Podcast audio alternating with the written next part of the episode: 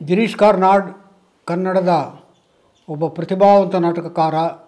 ಗಿರೀಶ್ ಕೇವಲ ನನಗೆ ಗೊತ್ತಿರೋ ಮಟ್ಟಿಗೆ ಎರಡು ಕಥೆಗಳನ್ನು ಬರೆದಿದ್ದರು ಒಂದು ದೇಶಕಾಲ ವಿಶೇಷ ಸಂಚಿಕೆಯಲ್ಲಿ, ನನಗೆ ನೆನಪಿನ ನನ್ನ ನೆನಪಿನ ಪ್ರಕಾರ ಎರಡು ಸಾವಿರದ ಹತ್ತರಲ್ಲಿ ಬಂದ ವಿಶೇಷ ಸಂಚಿಕೆ. ಅದರಲ್ಲಿ ಪ್ರಕಟವಾದ ಮುಸಲ್ಮಾನ ಬಂದ ಮುಸಲ್ಮಾನ ಬಂದ ಅನ್ನುವ ಕತೆ. ಇನ್ನೊಂದು ಕಾರಂತರ ಅಳಿದ ಮೇಲೆ ಕಾದಂಬರಿಯನ್ನು ಆಧಾರವಾಗಿಟ್ಟುಕೊಂಡು ಅದರಿಂದ ಪ್ರೇರಣೆ ಪಡೆದು ಅದೇ ಶೀರ್ಷಿಕೆಯನ್ನು ಇಟ್ಟುಕೊಂಡು ಬರೆದ ಅವರು ಬರೆದ ಕತೆ. ಅಳಿದ ಮೇಲೆ ಕನ್ನಡದ ಒಬ್ಬ ಹಿರಿಯ ಲೇಖಕ, ತನಗಿಂತ ವಯಸ್ಸಿನಲ್ಲಿ ಹಿರಿಯನಾದ, ತನಗಿಂತಲೂ ಬಹು- ಬಹುಶಃ ಪ್ರತಿಭಾವಂತನಾದ ಒಬ್ಬ ಕಾದಂಬರಿಕಾರನ ಬಗ್ಗೆ ನಾಟಕಕಾರನೊಬ್ಬ ತೋರಿಸಿದ ಶ್ರದ್ಧಾಂಜಲಿ ಅಂತಲೂ ಅದನ್ನು ಓದ್ಬೋದು. ಆದರೆ ಅದನ್ನೊಂದು ಸ್ವತಂತ್ರ ಕತೆ ಅಂತಲೂ ಓದ್ಬೋದು. ಅಳಿದ ಮೇಲೆ ಕತೆ ಅದನ್ನು ನಾನು ಯಾವಾಗಲೂ ಬಾಬರಿ ಮಸೀದಿ ಅಳಿದ ಮೇಲೆ ಅಂತಲೇ ಓದ್ತೇನೆ. ಯಾಕೆಂದರೆ ಅದರಲ್ಲಿ ಕಾರಂತರ ಅಳಿದ ಮೇಲೆ ಪ್ರೇರಣೆ ಕೊಟ್ಟರೆ ಬಾಬರಿ ಮಸೀದಿಯ ಧ್ವಂಸ ಅದರ ಕ್ರಿಯಾ ಪ್ರಪಂಚವನ್ನು ರೂಪಿಸುತ್ತೆ. ಮುಖ್ಯವಾಗಿ ಅವರ ಎರಡು ಕಥೆಗಳ ಮುಖಾಂತರ. ಅದರಲ್ಲಿ ನಾನು ಅಳಿದ ಮೇಲೆಯಿಂದ ಪ್ರಾರಂಭಿಸ್ತೇನೆ. ಕಾರಂತರ ಕಾದಂಬರಿಯಲ್ಲಿ ಯಶವಂತ ಅನ್ನುವ ಒಬ್ಬ ಪ್ರತಿಭಾವಂತ, ಆದರೆ ದುರದೃಷ್ಟವನ್ನು ಬೆನ್ನಿಗೆ ಕಟ್ಕೊಂಡು ಹುಟ್ಟಿದವನು. ಅವನು ಊರಿನಲ್ಲಿ ಕೈಲಾಗದೆ ಮಾಡಿದ ಎಲ್ಲ ಪ್ರಯತ್ನಗಳು ಸೋತು ನಷ್ಟವೂ ಅನುಭವಿಸಿ, ಊರಿನಲ್ಲಿ ಇನ್ನು ನಡು, ಇಲ್ಲಿ ಜೀವಿಸೋ ಸಾಧ್ಯ ಇಲ್ಲ ಅಂತ ಅನ್ನಿಸಿ ಮುಂಬೈಗೆ ಹೋದವನು. ಮುಂಬೈಯಲ್ಲೂ ಕೂಡ ಅವನು ಆ ಮುಂಬಯಿಯ ಜನಾರಣ್ಯದಲ್ಲಿ ಒಬ್ಬ ಋಷಿ ಹಾಗೆ ಬದುಕಿದವನು.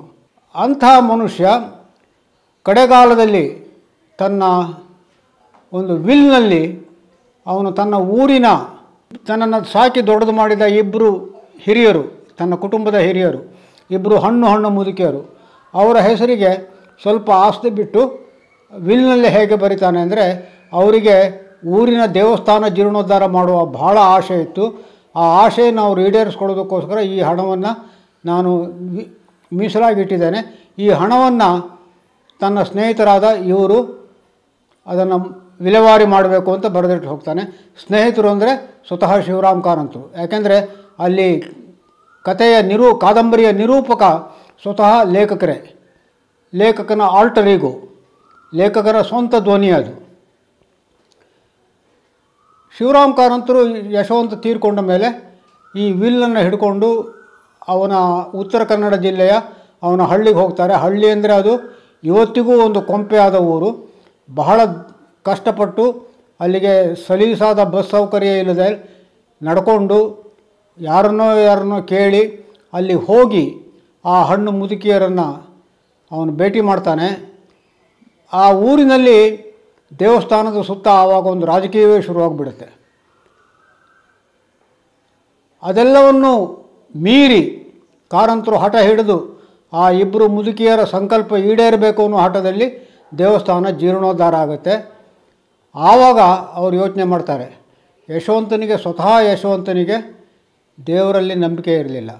ಆದರೆ ಅವನಿಗೆ ಜೀವನದ ಮೌಲ್ಯಗಳಲ್ಲಿ ಗಾಢವಾದ ಶ್ರದ್ಧೆ ಇತ್ತು. ಕುಟುಂಬದ ಹಿರಿಯರ ಆಶೆಯನ್ನು ಈಡೇರಿಸಬೇಕು ಅನ್ನೋ ಒಂದು ಸಂಕಲ್ಪ ಇತ್ತು. ಮತ್ತು ಹಿರಿಯರ ಬಗ್ಗೆ ಗೌರವ ಇತ್ತು. ಹಿರಿಯರ ನಂಬಿಕೆಯ ಬಗ್ಗೆ ಅಷ್ಟೇ ಗೌರವ ಇತ್ತು. ಯಾಕೆಂದರೆ ಅವನು ಸಮಕಾಲೀನ ಕೆಲವು ನಾಸ್ತಿಕರ ಹಾಗೆ ಆಸ್ತಿಕರ ನಂಬಿಕೆಗಳನ್ನು ಅಗೌರವದಿಂದ ಕಾಣುವ ಪೈಕಿ ಅವನಲ್ಲ. ತಾನು ನಾಸ್ತಿಕನಾದರೂ ತಾನು ಎಗ್ನಾಸ್ಟಿಕ್ ಆಗಿದ್ದರೂ ಆಸ್ತಿಕನ ನಂ ನಂಬಿಕೆಯನ್ನು ಗೌರವಿಸುವ ಒಂದು ಸಂಸ್ಕೃತಿ ಮೈಗೂಡಿಸ್ಕೊಂಡವನಾದ್ದರಿಂದ ಅವನು ಈ ಈ ಗೆಸ್ಟರಿಗೆ ಅವನು ಮುಂದಾಗ್ತಾನೆ. ಕಾರಂತರು ಅದನ್ನು ಈಡೇರಿಸ್ಕೊಡ್ತಾರೆ. ಇದನ್ನು ಈ ಕಥೆಯನ್ನು ಓದಿ ಒಬ್ಬ ರಿಸ್ವಿ ಅನ್ನುವ ನಾಟ ಸಿನಿಮಾ ನಿರ್ದೇಶಕನಿಗೆ ಬಹಳ ಉತ್ಸಾಹ ಆಗಿಬಿಡುತ್ತೆ. ಇದನ್ನು ನಾನು ಸಿನಿಮಾ ಮಾಡ್ತೀನಿ ಅಂತ ನನಗೆ ಕಾರಂತರ ಪರ್ಮಿಷನ್ ಬೇಕು ಅಂತ ಹೇಳಿ ಕಾರಂತರ ಕೋಟಕ್ಕೆ ಬರ್ತಾನೆ ಅವನು ಕೋಟದಿಂದ ವಾಪಸ್ಸಾಗುವಾಗ ಒಂದು ಆಕ್ಸಿಡೆಂಟ್ ಆಗಿ ಅವನಿಗೆ ತಕ್ಷಣ ಮನೆಗೆ ಮರಳೋದಕ್ಕಾಗೋದಿಲ್ಲ. ಅವನು ನನಗೆ ನೆನಪಿದ್ದ ಹಾಗೆ ಆಕ್ಸಿಡೆಂಟಲ್ಲಿ ಅವನು ತೀರ್ಕೊಳ್ತಾನೆ ಹಾಗಾಗಿ ರಿಸ್ವಿಯ ಕುಟುಂಬ ಅನಾಥವಾಗುತ್ತೆ. ಈ ಸಿನಿಮಾ ಯಾರು ಮಾಡೋದು ಅನ್ನೋದು ಅದು ಸಂದಿಗ್ಧಕ್ಕೆ ಒಳಗಾಗುತ್ತೆ. ಆಗ ಅದು ಹೇಗೋ ಲೇಖಕರ ಪಾಲಿಗೆ ಬರುತ್ತೆ ಅದು. ಲೇಖಕರು ಅಂದರೆ ಈ ಕಥೆಯಲ್ಲಿ ಕಥೆಗಾರನ ಪಾಲಿಗೆ ಅದು ಬರುತ್ತೆ. ಕತೆಗಾರ ಬಹಳ ಪ್ರಯತ್ನಪಟ್ಟು ಚಿತ್ರದ ನಿರ್ಮಾಪಕರನ್ನು ಭೇಟಿ ಮಾಡಿದಾಗ, ಏ, ಅದೆಲ್ಲ ಆಗೋದಿಲ್ಲ ಇವಾಗ. ಬಾಬರಿ ಮಸೀದಿ ಉರುಳು ಬಿಟ್ಟಿದೆ. ಈಗ ಮತ್ತೆ ಪುನಃ ದೇವಸ್ಥಾನ ನಿರ್ಮಾಣ ಮಾಡಿದರೆ ನೇರವಾಗಿ ಅದು ಸಂಘ ಪರಿವಾರಕ್ಕೆ ನಾವು ಕೊಟ್ಟ ಚಾಲೆಂಜ್ ಹಾಗಾಗುತ್ತೆ. ಆ ಸಿನಿಮಾ ಎಲ್ಲ ಮಾಡೋದಕ್ಕಾಗೋದಿಲ್ಲ ಅಂತ ಹೇಳಿದಾಗ, ಗಿರೀಶ್ರ, ಗಿರೀಶ್ ಅಂದರೆ ಕಥಾ ನಿರೂಪಕ, ಬಹಳ ಮನವೊಲಿಸಿ ನಿರ್ಮಾಪಕನ ಮನವೊಲಿಸಿ ನಿರ್ಮಾಪಕನ ಮಗನ ಕೈಯಲ್ಲಿ ಆ ಕೆಲಸ ಮಾಡಿಸೋದಕ್ಕೆ ಸಂಕಲ್ಪ ಮಾಡ್ತಾನೆ. ಅವನ ಕತೆಗಾರನ ಒಂದೇ ಒಂದು ಉದ್ದೇಶ ಏನಿದ್ರು ಅಂದರೆ, ಬಾಬರಿ ಮಸೀದಿ ಅರಳಿದ್ರು ಆ ಅಳಿದ ನಂಬಿಕೆ ಇದೆಯಲ್ಲ, ಬಾಬರಿ ಮಸೀದಿಯನ್ನು ನಡೆಸು ಬಾಬರಿ ಮಸೀದಿಗೆ ನಡ್ಕೊಂಡವರ ನಂಬಿಕೆ, ಅದು ಮೌಲಿಕವಾದದ್ದು, ಅದು ಪವಿತ್ರವಾದದ್ದು. ನಮ್ಮ ನಮ್ಮ ದೇವರಲ್ಲಿ ನಮಗೆ ನಂಬಿಕೆ ಎಷ್ಟು ಪವಿತ್ರವೋ ಮುಸಲ್ಮಾನರ ನಂಬಿಕೆಯೂ ಅಷ್ಟೇ ಪವಿತ್ರವಾದದ್ದು ಅನ್ನುವ ಒಂದು ಶ್ರದ್ಧೆ ಇಡೀ ಸಿನಿಮಾದಲ್ಲಿ, ಇಡೀ ಕಥೆಯಲ್ಲಿ ವ್ಯಕ್ತವಾಗುತ್ತೆ. ನನಗೆ ಯಾಕೆ ಅದು ಮುಖ್ಯ ಅಂದರೆ, ಗಿರೀಶ್ರಿಗೆ ಬಾಬರಿ ಮಸೀದಿ ಉರುಳಿದ್ದು ಭಾರತದ ಬಹಳ ದೊಡ್ಡ ದುರಂತ ಅನ್ನುವ ಕಲ್ಪನೆ ಇದೆ. ಅದರ ಜೊತೆಗೆ ಬಾಬರಿ ಮಸೀದಿ ಉರುಳಿದ ಬೆನ್ನಿಗೆನೆ ಮುಂಬೈಯಲ್ಲಿ ಒಂದು ಘೋರವಾದ ಹಿಂಸಾಕಾಂಡ ಜರುಗಿತು. ಆ ಹಿಂಸೆಯಲ್ಲಿ ಹತ್ರ ಹತ್ತಿರ ಒಂಬೈನೂರಿಂದ ಸಾವಿರ ಜನ ತೀರ್ಕೊಂಡ್ರು. ಆ ಸಾವಿರ ಜನ ತೀರ್ಕೊಂಡವರಲ್ಲಿ ಹೆಚ್ಚಿನವರು ಮುಸಲ್ಮಾನರು. ಅಂದರೆ ಆ ಹಿಂಸಾಕಾಂಡದಲ್ಲಿ ಅದು ನೇರವಾಗಿ ಬಿ ಜೆ ಪಿ ಶಿವಸೇನೆ ಮತ್ತು ಸ್ವಲ್ಪ ಮಟ್ಟಿಗೆ ಆಳುವ, ಆಗ ಆಳುವ ಪಕ್ಷವಾಗಿದ್ದ ಕಾಂಗ್ರೆಸ್ ಕೂಡ ಶಾಮೀಲಾಗಿ ನಡೆಸಿದ ಒಂದು ಹಿಂಸಾಕಾಂಡ ಅದು. ಇದನ್ನು ಗಿರೀಶ್ ಭಾಳ ಗಂಭೀರವಾಗಿ ಪರಿಗಣಿಸ್ತಾರೆ. ಮತ್ತು ಅವರು ಗಂಭೀರವಾಗಿ ಪರಿಗಣಿಸಿದ್ರಿಂದಲೇ ಅದು ಅದನ್ನು ಒಂದು ಕಥೆಯಾಗಿ ಮಾಡುವ ಸಂಕಲ್ಪ ಅವ್ರನ್ನ ಅವರು ಮಾಡ್ತಾರೆ. ಆದರೆ ನನಗೆ ಇಲ್ಲಿ ಕಾಣುವ ಒಂದು ವ್ಯಂಗ್ಯ ಕಂಡಿದೆ. ಅದೇನೆಂದರೆ ಶಿವರಾಮ್ ಕಾರಂತರಿಗೆ ಅವರು ತೀರ್ಕೊಳ್ಳುವವರೆಗೂ ಮುಂಬೈ ಬಹಳ ಪ್ರಿಯವಾದ ಊರಾಗಿತ್ತು. ಅವರು ವರ್ಷಕ್ಕೆ ಕನಿಷ್ಠ ಒಂದು ಸಲ ಅಥವಾ ಎರಡು ಸಲವಾದರೂ ಮುಂಬೈಗೆ ಹೋಗದೇ ಇಲ್ಲ. ಯಾಕೆಂದರೆ ಅವರ ಬಹಳ ಆತ್ಮೀಯರಾದ ದೋಸ್ತುಗಳೆಲ್ಲ ಮುಂಬೈಯಲ್ಲೇ ಇದ್ದರು ಹಾಗಾಗಿ ಅವರು ಯಾವಾಗಲೂ ಮುಂಬೈಗೆ ಹೋಗ್ತಾಯಿದ್ರು ಮತ್ತು ಮುಂಬೈ ಅವರ ಎಷ್ಟು ಮುಂಬೈಯನ್ನು ಎಷ್ಟು ಗಾಢವಾಗಿ ಪ್ರೀತಿಸ್ತಾ ಇದ್ದು ಅಂದರೆ ಮುಂಬೈಯಲ್ಲಿ ಅವರು ಇದ್ದಾಗ ಅವ್ರನ್ನ ನೋಡಿ ಬಲ್ಲ ತರಂಗದ ಮೊದಲ ಸಂಪಾದಕ ಸಂತೋಷ್ ಕುಮಾರ್ ಗುಲ್ವಾಡಿ ಅವರು ಒಂದು ಸಲ ನನಗೆ ಹೇಳಿದ್ದು, ನನಗೆ ಈಗಲೂ ನೆನಪಿದೆ. He would lose himself in the streets of Mumbai ಅಂತ.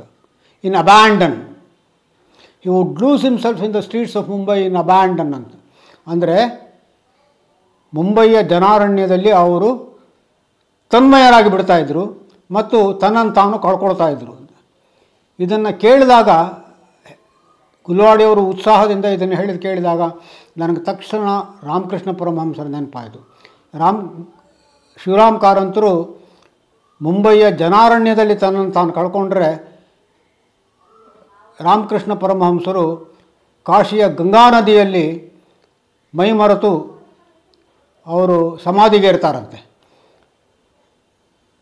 ಹೀಗೆ ಕಾಶಿಯ, ಕಾಶಿಯಲ್ಲಿ ರಾಮಕೃಷ್ಣ ಪರಮಹಂಸರು ಸಮಾಧಿಗೇರಿದಾಗೆ ಮುಂಬಯಿಯ ಜನಾರಣ್ಯದಲ್ಲಿ ಶಿವರಾಮ್ ಕಾರಂತರು ಅಂತರ್ಮುಖಿ ಆದರು ನನಗೆ ರಾಮಕೃಷ್ಣ, ಶಿವರಾಮ್ ಕಾರಂತರ ಬಗ್ಗೆ ಮಾತಾಡುವಾಗ ರಾಮಕೃಷ್ಣ ಪರಮಹಂಸರ ಉದಾಹರಣೆ ಬಹಳ ಅಪ್ರಸ್ತುತ ಅಂತ ಅನಿಸೋದಿಲ್ಲ. ಯಾಕೆಂದರೆ ಶಿವರಾಮ್ ಕಾರಂತರ ವೈವಿಧ್ಯಮಯ ಬರವಣಿಗೆಯಲ್ಲಿ ಒಂದು ಪುಸ್ತಕ ರಾಮಕೃಷ್ಣ ಪರಮಹಂಸನ ಜೀವನ ಚರಿತ್ರೆ.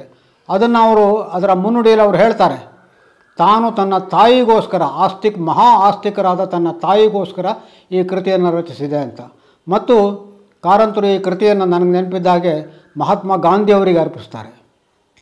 ಅಂದರೆ ಕಾರಂತರು ಸ್ವತಃ ನಾಸ್ತಿಕನಾದರೂ ಕೊತಃ ಸ್ವತಃ ದೇವರಲ್ಲಿ ನಂಬದೇ ಇದ್ದರು ಈ ಮೌಲ್ಯಗಳನ್ನು ಎತ್ತಿ ಹಿಡಿದಿದ್ರು, ಆದರೆ ಮುಂಬಯಿಯ ಗಲಭೆಗಳ ಮಟ್ಟಿಗೆ ಅವರ ಈ ಮಾನವೀಯತೆ, ಈ ಸಂವೇದನೆ, ಈ ಸೂಕ್ಷ್ಮಜ್ಞತೆ ಎಲ್ಲವನ್ನೂ ಅವರು ಕಳ್ಕೊಂಡು ಬಿಟ್ಟಿದ್ರು. ಯಾಕೆಂದರೆ ಮುಂಬೈಯನ್ನು ಅಷ್ಟು ಗಾಢವಾಗಿ ಪ್ರೀತಿಸ್ತಾ ಇದ್ದ ಕಾರಂತರು ಮುಂಬೈಯಲ್ಲಿ ಒಂಬೈನೂರು ಜನ ಮುಸಲ್ಮಾನರು ಅಮಾಯಕರು ಯಾವ ತಪ್ಪು ಮಾಡದೆ ಕಾರಣ ಇಲ್ಲದೆ ತೀರ್ಕೊಂಡ್ರು ಅನ್ನೋದಕ್ಕೆ ಆ ದುರಂತಕ್ಕೆ ಅವರು ಸ್ಪಂದಿಸಲೇ ಇಲ್ಲ. ಯಾಕೆ ಈ ಮಾತನ್ನು ಹೇಳ್ತಾ ಇದ್ದೇನೆ ಅಂದರೆ ಮುಂಬೈ ಗಲಭೆ ನಡೆದಿದ್ದು ಸಾವಿರದ ಒಂಬೈನೂರ ತೊಂಬತ್ತೆರಡು ಡಿಸೆಂಬರ್ ಮತ್ತು ತೊಂಬತ್ತ್ಮೂರರ ಆರಂಭದ ಕೆಲವು ತಿಂಗಳುಗಳ ನಡುವೆ. ಆ ನಂತರವೂ ಅವರು ತೀರ್ಕೊಳ್ಳುವ ಕೆಲವೇ ತಿಂಗಳ ಮೊದಲು ಅವರು ಭಾಗವಹಿಸಿದ ಜೀವಮಾನದ ಕಟ್ಟ ಕಡೆಯ ಸಾರ್ವಜನಿಕ ಸಭೆ ಅಂದರೆ ಮಂಗಳೂರಿನಲ್ಲಿ ನಡೆದ ಒಂದು ಆರ್ ಎಸ್ ಎಸ್ ಸಾರ್ವಜನಿಕ ಸಭೆ. ನನ್ನ ನೆನಪು ಸರಿಯಾಗಿದ್ದರೆ. ಅಂದರೆ ತೊಂಬತ್ತೆರಡು ತೊಂಬತ್ತ್ಮೂರರ ಹಿಂಸಾಕಾಂಡ ಸಂಭವಿಸಿದ ನಂತರವೂ ಕೂಡ ಕಾರಂತರು ಸಂಘ ಪರಿವಾರದ ಜೊತೆಗೆ ಇದ್ದರು ಅನ್ನೋದು ನಮ್ಮ ಕಾಲದಲ್ಲಿ ರಾಜಕೀಯ ಕಾರಂತರಂತಹ ಸೂಕ್ಷ್ಮಜ್ಞನನ್ನು ಹೇಗೆ ದಾರಿ ತಪ್ಪಿಸ್ಬೋದು ಅನ್ನೋದಕ್ಕೆ ನನಗೊಂದು ಜ್ವಲಂತ ನಿದರ್ಶನವಾಗಿ ಕಾಣ್ತದೆ ಆದರೆ ಗಿರೀಶ್ ಕಾರ್ನಾಡ್ ಈ ಕಾ, ಕೆಟ್ಟ ಕಾಲದಲ್ಲೂ ತನ್ನ ತಲೆಯನ್ನು ನೆಟ್ಟಗಿಟ್ಕೊಂಡಿದ್ರು. ಹಾಗಾಗಿ ಹ್ಯಾಟ್ಸ್ ಆಫ್ ಟು ಗಿರೀಶ್. ಗಿರೀಶರ ಬಗ್ಗೆ ನನ್ನ ತಲೆಯಲ್ಲಿ ಕೂತು ಬಿಟ್ಟಿರುವ ಒಂದು ಪ್ರತಿಮೆ ಇದೆ. ಅದು ಅವರ ಒಂದು ಐಕಾನಿಕ್ ಅಂತ ಹೇಳಬಹುದಾದ ಒಂದು ಭಾವಚಿತ್ರ. ಬೆಂಗಳೂರಿನ ಒಂದು ಸಾರ್ವಜನಿಕ ಪ್ರತಿಭಟನಾ ಸಭೆಯಲ್ಲಿ ಅವರು, ಮೀ ಟು ಅರ್ಬನ್ ನಕ್ಸಲ್, ನಾನು ಕೂಡ ನಗರ ನಕ್ಸಲ ಅನ್ನುವ ಒಂದು ಪೋಸ್ಟರ್ ಹಿಡ್ಕೊಂಡು ಕೂತಿದ್ದರು ಅವರು ಪೋಸ್ಟರ್ ಹಿಡ್ಕೊಂಡಾಗ ಅವರ ಮೂಗಿಗೆ ಆಕ್ಸಿಜನ್ ಪೈಪನ್ನು ಜೋಡಿಸಲಾಗಿತ್ತು. ಅದು ಅವರ ಸಂಗಾತಿಯೂ ಆಗಿತ್ತು. ಹಾಗಾಗಿ ಅದು ಆ ಚಿತ್ರ ಆಕ್ಸಿಜನ್ ಪೈಪ್ ಮೂಗಿಗೆ ಜೋಡಿಸ್ಕೊಂಡು ಕೈಯಲ್ಲಿ ಮೂ ಟೂ ನ, ಅರ್ಬನ್ ನಕ್ಸಲ್ ಅನ್ನುವ ಪೋಸ್ಟರ್ ಹಿಡ್ಕೊಂಡು ಕೂತ ಗಿರೀಶ್ ಕಾರ್ನಾಡ ಚಿತ್ರ ನನ್ನ ಮನಸ್ಸಿನಲ್ಲಿ ಕೂತು ಬಿಟ್ಟಿದೆ. ಒಂದು ಇಂಗ್ಲೀಷ್ ಪತ್ರಿಕೆ ಆ ಬಗ್ಗೆ ಬರೀತಾ, ಅವರು ಮೂಗಿಗೆ ಜೋಡಿಸ್ಕೊಂಡ ಅವರ ಸಂಗಾತಿ ಆಕ್ಸಿಜನ್ ಪೈಪ್ ಮತ್ತು ಕೈಯಲ್ಲಿ ಹಿಡಿದ ಮೀಟು ಅರ್ಬನ್ ನಕ್ಸಲ್. ಎರಡೂ ಕೂಡ ಅವುಗಳಷ್ಟಕ್ಕೆ ಅವು ಒಂದು ಸ್ಟೇಟ್ಮೆಂಟ್, ಒಂದು ಹೇಳಿಕೆ. ಅವಕ್ಕೆ, ಅಲಾಯದ ಹೇಳಿಕೆ ಹೆಚ್ಚುವರಿ ಹೇಳಿಕೆ ಏನು ಅಗತ್ಯವೇ ಇಲ್ಲ ಅಂತ ಹೇಳಿದರು. ಅಂದರೆ ಅವು ಆ photo it was eloquent by itself ಅದು ಹೇಳುವ ಮಾತುಗಳನ್ನು ನಾನು ನನ್ನ ಮಾತಿನಲ್ಲಿ ಅಷ್ಟೇ ಪರಿಣಾಮಕಾರಿಯಾಗಿ ಹೇಳಲಾರೆ ಅನ್ನುವ ಭಯ ನನ್ನ ಕಾಡ್ತಾ ಇದೆ. ಈ ಮೀಟು ಅರ್ಬನ್ ನಕ್ಸಲ್ ಅನ್ನೋದಕ್ಕೆ ಒಂದು ಚರಿತ್ರೆ ಇದೆ. ಗಿರೀಶ್ ಕಾರ್ನಾಡ್ ತೀರ್ಕೊಂಡ ಮೇಲೆ ಅವರ ಈ ಪ್ರತಿಭಟನೆಯ ಬಗ್ಗೆ ಅನೇಕ ಜನ ಕಮೆಂಟ್ ಮಾಡಿದ್ದಾರೆ. ಆದರೆ ಈ ಮೀಟು ಅರ್ಬನ್ ನಕ್ಸಲ್ ಅನ್ನುವ ಪೋಸ್ಟರ್ನ ಹಿನ್ನೆಲೆಯನ್ನು ಯಾರೂ ವಿವರಿಸಿದಾಗ ನನಗೆ ನೆನಪಿಲ್ಲ. ಅದು ಸಮಕಾಲೀನ ಭಾರತದ ಒಂದು ರಾಜಕೀಯ ದುರಂತದ ದಿಕ್ಸೂಚಿ ಅಂತ ನಾನು ಭಾವಿಸ್ತೇನೆ. ಅದು ಹೇಗೆಂದರೆ, ಎರಡು ಸಾವಿರದ ಹದಿನೇಳರ ವರ್ಷಾಂತ್ಯದಲ್ಲಿ ಪುನಾ ನಗರದಲ್ಲಿ ದೊಡ್ಡ ಹಿಂಸಾಚಾರ ನಡೆಯಿತು. ಅದು ನಡೆದಿದ್ದು ಭೀಮಾ ಕೊರೆಗಾಮ್ ಯುದ್ಧದ ಇನ್ನೂರನೇ ವರ್ಷಾಚರಣೆಯ ಸಂದರ್ಭದಲ್ಲಿ. ಎರಡು ಸಾವಿರದ ಹದಿನೇಳು ಭೀಮಾ ಕೊರೆಗಾಮ್ ಯುದ್ಧದ ಇನ್ನೂರನೆಯ ವರ್ಷ. ಸಾವಿರದ ಎಂಟುನೂರ ಹದಿನೇಳರಲ್ಲಿ ಪುನಾದ ಸಮೀಪದ ಭೀಮಾ ಕೊರೆಗಾಮ್ನಲ್ಲಿ ಪುನಾದ ಪೇಶ್ವಾ ರಾಜವಂಶದ ಸೈನ್ಯಕ್ಕೂ, ಈಸ್ಟ್ ಇಂಡಿಯಾ ಕಂಪನಿಯ ಸೈನ್ಯಕ್ಕೂ ಒಂದು ಯುದ್ಧ ಸಂಭವಿಸಿತು. ಆ ಯುದ್ಧದಲ್ಲಿ ಈಸ್ಟ್ ಇಂಡಿಯಾ ಕಂಪನಿಯ ಪರವಾಗಿ ಕೆಲವು ದಲಿತ ಕಾಲಾಳುಗಳು ಸೈನಿಕರಾಗಿ ಭಾಗವಹಿಸಿ ಬಹಳ ಧೀರೋದಾತ್ತವಾಗಿ ಯುದ್ಧ ಮಾಡಿ ಯುದ್ಧದಲ್ಲಿ ಈಸ್ಟ್ ಇಂಡಿಯಾ ಕಂಪನಿ ಗೆದ್ದಿತು.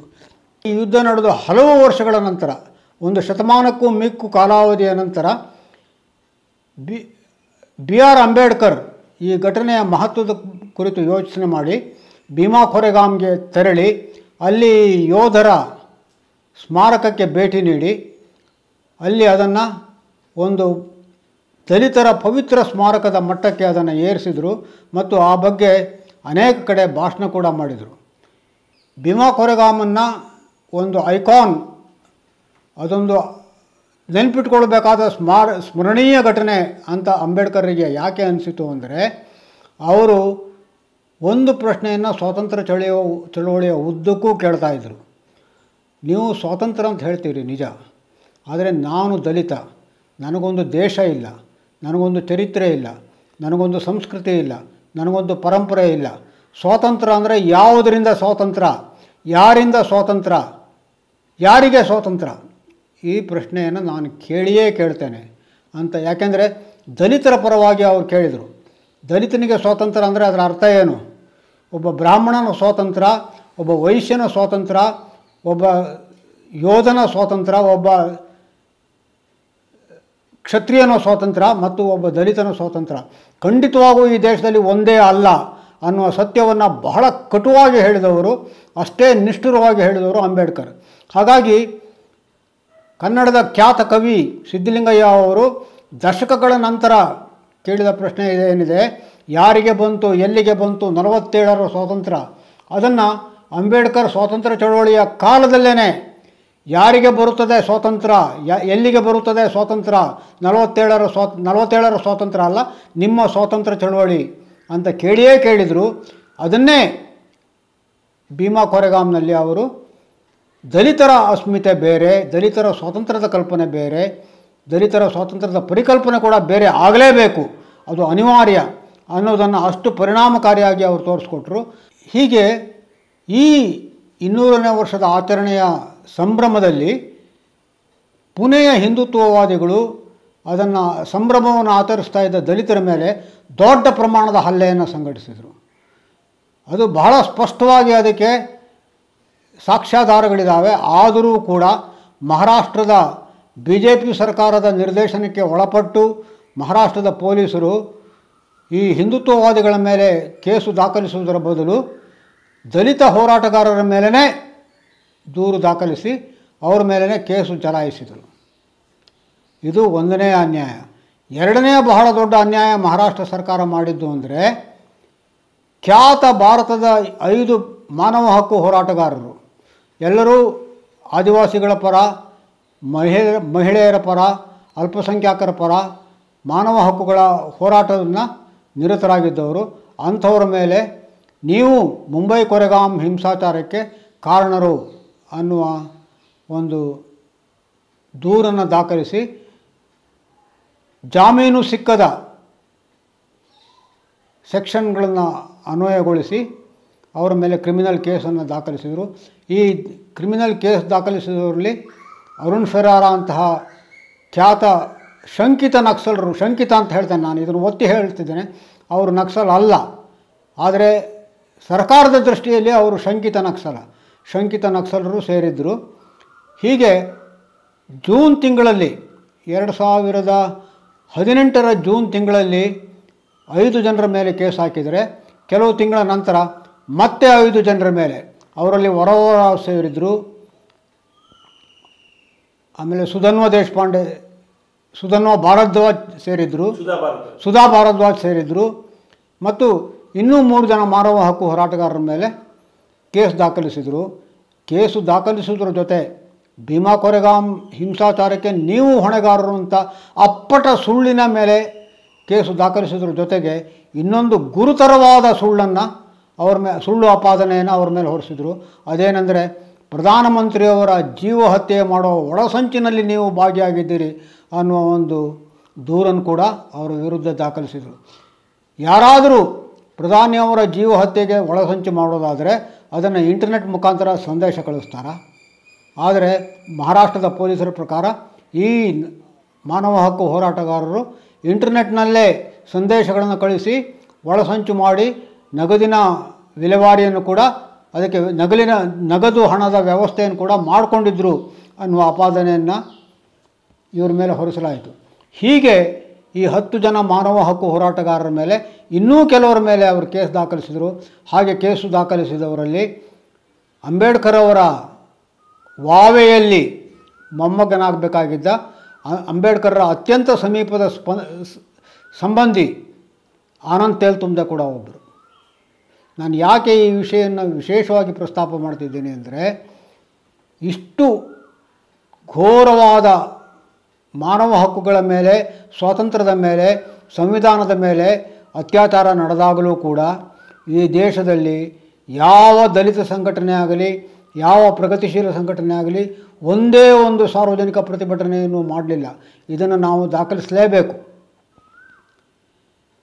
ಇದಕ್ಕೆ, ಇದರ ಪ್ರತಿ, ಇದಕ್ಕೆ ಬದಲಾಗಿ ದಲಿತ ಸಂಘರ್ಷ, ದಲಿತ ನಾಯಕರಲ್ಲಿ ಕೆಲವರು ಈ ಒಳಸಂಚಿನಲ್ಲಿ ಶಾಮೀಲಾಗಿರುವುದರ ಬಗ್ಗೆ ನನಗೆ ನನ್ನ ನನ್ನದೇ ಆದ ಸಂದೇಹ ಇದೆ. ಯಾಕಂದರೆ ಒಬ್ಬ ದಲಿತ ನಾಯಕ, ಆತ ಹಾಲಿ ಎನ್ ಡಿ ಎ ಸರ್ಕಾರದ ಭಾಗವಾಗಿದ್ದಾರೆ. ಮತ್ತು ಅವರು ಒಂದು ಪದವಿದ, ಪದವಿಯನ್ನು ಕೂಡ ಹೊಂದಿದ್ದಾರೆ. ಅವರು ಹೇಳಿದರು, ಪ್ರಧಾನಮಂತ್ರಿಯ ಜೀವದ ಮೇಲೆ ಒಳಸಂಚು ಮಾಡೋದಂದ್ರೆ ಅದೇನು ಸಾಮಾನ್ಯವಾದ ಆಪಾದನೆ ಅಲ್ಲ, ನಾವು ಇದನ್ನು ಗಂಭೀರವಾಗಿ ಪರಿಗಣಿಸಬೇಕಾಗತ್ತೆ. ಅಂದರೆ, ಅವರು ದಲಿತ ಚಳುವಳಿಗಾರರಿಗೆ ಒಂದು ಪರೋಕ್ಷವಾಗಿ ಒಂದು ಎಚ್ಚರಿಕೆಯನ್ನು ಕೊಟ್ಟಿದ್ದರು ನೀವು ಈ ವಿಷಯದಲ್ಲಿ ಬೀದಿಗಿಳಿದ್ರೆ ಹುಷಾರ್. ಕಾನೂನು ನಿಮ್ಮನ್ನೂ ಬಂಧಿಸಿ ಒಳಹಾಕತ್ತೆ ಅನ್ನುವ ಎಚ್ಚರಿಕೆ ಅದು. ಇದನ್ನು ನೋಡಿದಾಗ ನನಗೆ ಒಂದು ಅನ್ನಿಸ್ತಾ ಇದೆ. ಖಾತ್ರಿಯಾಗಿ. ಅಮೇರಿಕದಲ್ಲಿ ನಿಗ್ರೋ ಹೋರಾಟಗಾರರ ವಿರುದ್ಧ ಬಿಳಿಯರಿಗೆ ಚಾಡಿ ಹೇಳಿಕೊಟ್ಟು, ಬಿಳಿಯರಿಗೆ ಅಗತ್ಯಕ್ಕಿಂತ ಹೆಚ್ಚು ವಿನಯ ತೋರಿಸಿ, ಅವರ ಸಿ ಸಿ ಮಾಡಿ ಅವರು ನಮಸ್ಕಾರ ನಮಸ್ಕಾರ ಮಾಡು ಅಂದರೆ ಸಾಷ್ಟಾಂಗ ಡೈವ್ ಹೊಡೆದು ಅವರನ್ನು ಓಲೈಸುವ ನಿಗ್ರೋಗಳ ವರ್ಣೀಯ ಪ್ರಜೆಗಳ ಮೇಲೆ ಆ ವರ್ಣೀಯರೇ ಒಂದು ತಿರಸ್ಕಾರದ ಹೆಸರನ್ನು ಕರೀತಾರೆ. ಅದು ಏನಂದರೆ ಅಂಕಲ್ ಟಾಮ್. ಅಂದರೆ ಯಾವ ಕಪ್ಪು ಬಣ್ಣದ ಪ್ರಜೆಗಳು ಅನಗತ್ಯವಾಗಿ ಆಳುವ ವ್ಯವಸ್ಥೆಯನ್ನು ಓಲೈಸ್ತಾರೋ ಅವರಿಗೆ ಅವರು ಕೊಟ್ಟ ಬಿರುದು ಅಂಕಲ್ ಟಾಮ್. ಭಾರತದಲ್ಲಿ ಈ ಥರದ ಅಂಕಲ್ ಟಾಮ್ಗಳಿಗೆ ಇನ್ನೊಂದು ಹೆಸರಿದೆ. ಸರ್ಕಾರಿ ಮುಸ್ಲಿಂ ಮತ್ತು ಸರ್ಕಾರಿ ದಲಿತ್. ಆದರೆ ಈ ಮುಸ್ಲಿಮರನ್ನು ಅಂದರೆ ಸರ್ಕಾರವನ್ನು ಓಲೈಸಿಕೊಂಡು ಖಾಸಗಿ ಲಾಭಕ್ಕೋಸ್ಕರ ಸರ್ಕಾರದ ಸಿ ಸಿ ಮಾಡುವ ಮುಸ್ಲಿಮರು ಮತ್ತು ದಲಿತರು, ಇವರನ್ನು ನನ್ನ ಪ್ರಕಾರ ನನ್ನ ಪ್ರಕಾರ ಇವರು ನಮ್ಮ ಸ್ವದೇಶಿ ಅಂಕಲ್ ಟಾಮ್ಗಳು.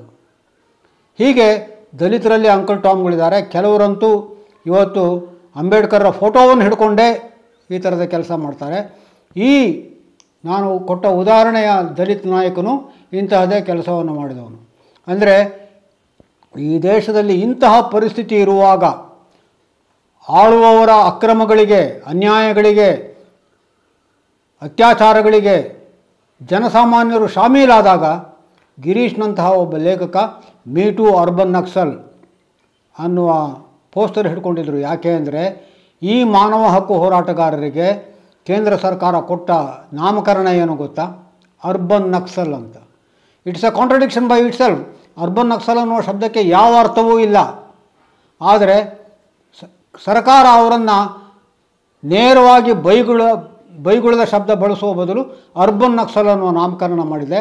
ಗಿರೀಶರು, ನಾನು ಕೂಡ ಅರ್ಬನ್ ನಕ್ಸಲ್ ಅನ್ನುವ ಪೋಸ್ಟರ್ ಹಿಡಿದು ಸರ್ಕಾರದ ಈ ಧೋರಣೆಯನ್ನು ಖಂಡಿಸ್ತಾ ಇದ್ದಾರೆ. ಅದೇ ವೇಳೆಗೆ ಭಾರತದಲ್ಲಿ ಮೀಟೂ ಚಳವಳಿ ನಡೀತಾ ಇತ್ತು. ಅದು ಅತ್ಯಾಚಾರಕ್ಕೆ ಅಥವಾ ಅತ್ಯಾಚಾರದ ಬೆದರಿಕೆಗೆ ಒಳಗಾದ ಮಹಿಳೆಯರು ಬಹಿರಂಗವಾಗಿ ತನಗೆ ತನ್ನ ಮೇಲೆ ಇಂತಹ ಪ್ರಯತ್ನಗಳು ನಡೆದಿತ್ತು ಅನ್ನೋದನ್ನು ಸಾರುವ ಒಂದು ಧೀರೋದಾತ್ತ ನಡೆ ಅದು. ಅದನ್ನು ನೆವವಾಗಿಟ್ಕೊಂಡು Girish Karnad me too urban ನಕ್ ನಕ್ಸಲ್ ಅಂತ ಹೇಳಿ ಈ ಮಾನವ ಹಕ್ಕುಗಳ ಮೇಲೆ ನಡೆದ ದಾಳಿ ಇದೆಯಲ್ಲ, ಅದನ್ನು ಪ್ರತಿಭಟಿಸಿದ್ರಲ್ಲ, ನನಗೆ ಇದು ಬಹಳ ಮೌಲಿಕ ಅನಿಸುತ್ತೆ. ಗಿರೀಶ್ ಕಾರ್ನಾಡ್ರು ತೀರಿಕೊಂಡಾಗ ಅವರ ನಿಧನ ಅದು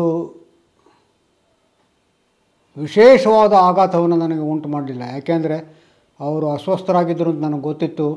ಮತ್ತು ಎಂಬತ್ತೊಂದು ಅಂತಹ ಯೌವನದ ಪ್ರಾಯ ಏನೂ ಅಲ್ಲ. ಆದರೆ ಅವರ ದೇಹಾರೋಗ್ಯ ಅವರನ್ನು ನೋಡುವಾಗ ಭಾಳ ಚೆನ್ನಾಗಿತ್ತು ಅಂತಲೇ ಕಾಣ್ತದೆ ಆದರೂ ಕೂಡ ನನಗೆ ಅಷ್ಟೇನೂ ಆಘಾತ ಆಗಲಿಲ್ಲ.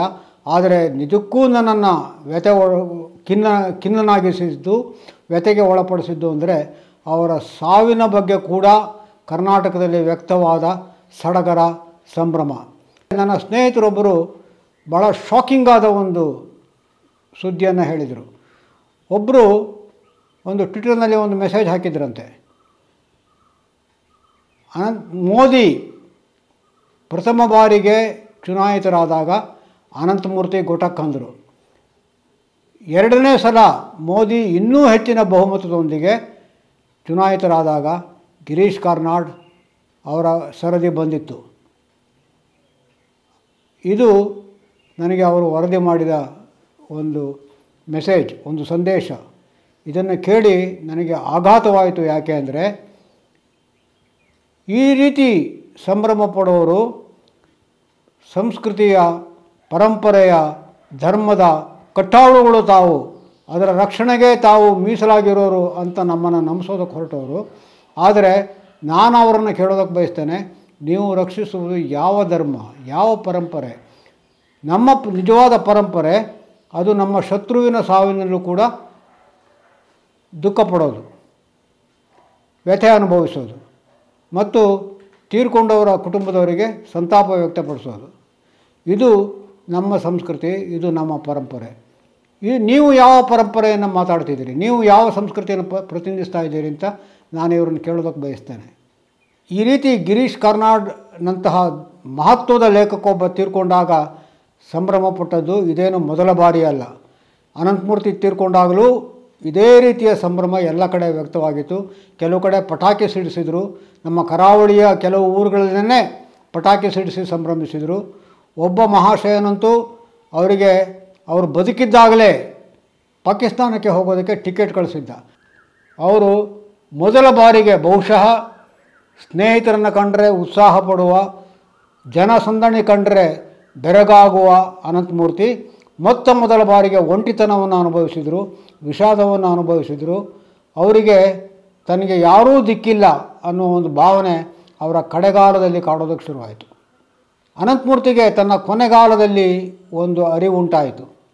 ತನಗೆ ಈ ದೇಶ ಬಿಟ್ಟರೆ ಇದರ ರಾಜಕೀಯ ಪ, ಏನೇ ಇರಲಿ, ಇಲ್ಲಿಯ ಸ್ಥಿತಿಗತಿಗಳು ಏನೇ ಇರಲಿ, ತನಗೆ ಈ ದೇಶ ಬಿಟ್ಟರೆ ಬೇರೆ ನೆಲೆ ಇಲ್ಲ. ಯಾರೂ ತನಗೆ ನೆಲವನ್ನೂ ಕೊಡುವುದಿಲ್ಲ ನೆಲೆಯನ್ನು ಒದಗಿಸುವುದಿಲ್ಲ, ಆಶ್ರಯವನ್ನು ಕೊಡುವುದಿಲ್ಲ. ಹೀಗಾಗಿ ಬಾ, ಈ ದೇಶ ಅನ್ನೋದು ತನ್ನ ಮಟ್ಟಿಗೆ ತನ್ನ ವಿಧಿ, ತನ್ನ ಡೆಸ್ಟಿನಿ, ತನ್ನ ಪ್ರಾರಬ್ಧ, ತನ್ನ ದೈವ. ಇದು ಬಿಟ್ಟು ಬೇರೆ ತನಗೆ ಗತಿ ಇಲ್ಲ. ಇದು ತನಗೆ ಅನಿವಾರ್ಯವಾಗಿ ತನ್ನ ಒಟ್ಟಿಗೆ ಬಂದ ವಿಧಿ ಅನ್ನುವ ಅರಿವು ಅವರಿಗೆ ಉಂಟಾಗಿತ್ತು.